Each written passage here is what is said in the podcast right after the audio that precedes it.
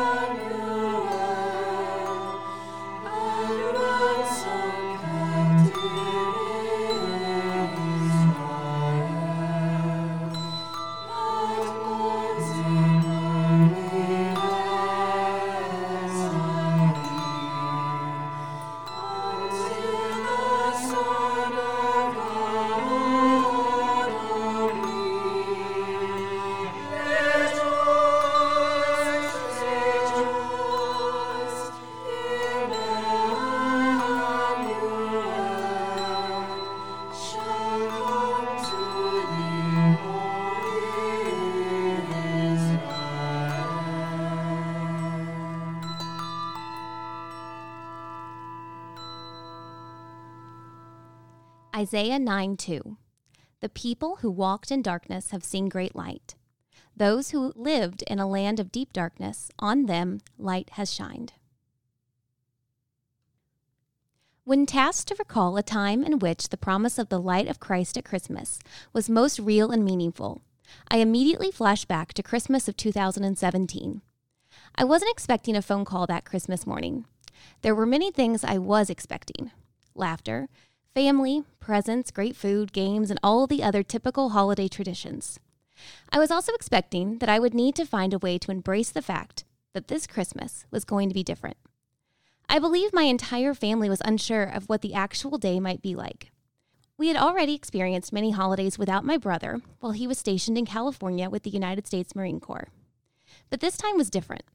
This time, he wasn't at Camp Pendleton, this time, he had been deployed to a very dangerous part of the world, and we weren't really sure when or if we'd be able to talk to him during this deployment.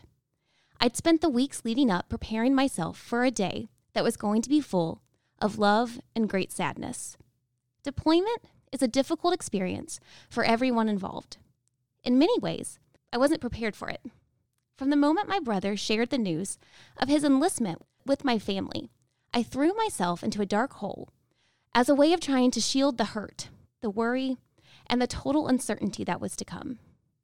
Yet at the same time, I was, of course, proud of him and wanted to fully support what he had decided to do.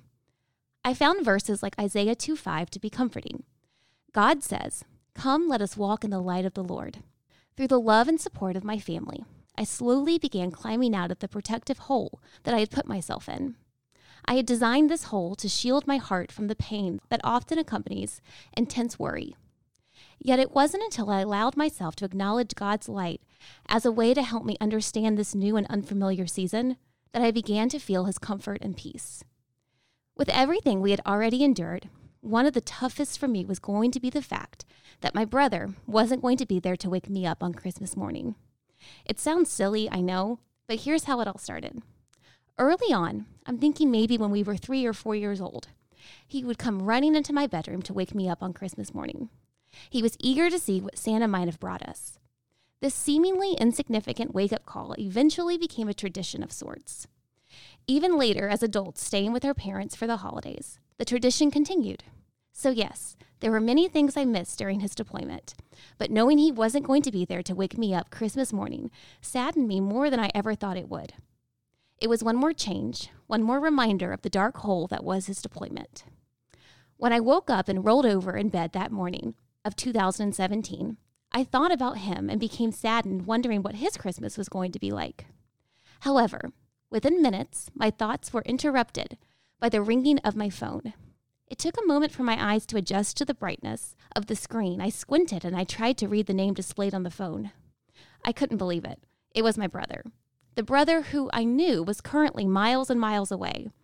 I was so confused as I answered, but he immediately shouted, Wake up! It's Christmas! My heart was flooded with emotions. That's when I realized, even through the heart wrenching experience that was his deployment, the worry and all the other pain that came with it, were set aside for a few brief moments because God found a way for this small Christmas tradition to bring us together once again. When I think about Jesus being the light of the world, I think about that Christmas. My heart felt dark with worry and uncertainty. I think about how God illuminated my personal understanding of deployment and how He then guided my family and myself through the experience. Isaiah 9 2 proclaims, The people who walked in darkness have seen great light. Those who lived in a land of deep darkness, on them light has shined. My dark hole was protecting my heart from possible pain. It wasn't until I allowed God's light to fully embrace and comfort me that I began to emerge from this trying time. Moving forward, I challenged myself to continue looking for the light of the Lord in all circumstances. How might I open myself up to love and understanding of the Lord in both the good times and the darkest of times?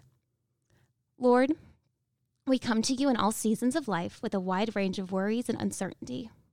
Help us learn to seek your light and do our best to come to you in moments of darkness and doubt.